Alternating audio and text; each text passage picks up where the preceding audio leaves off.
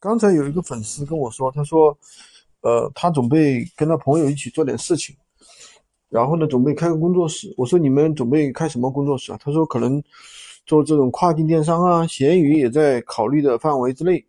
那我说你跟你朋友是什么情况呢？你朋友很懂还是你很懂的？他说我们两个人都不懂。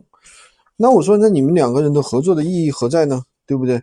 那你说白了，合作的情况就是我有技术，你有资金，对吧？或者说我有我有技术，我你有资源，对吧？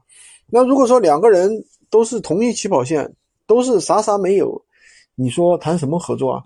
或者两个人都只有资金，或者两个人都只有时间，我觉得这种不叫什么合作呀。两个人因为你不形成互补啊，对不对？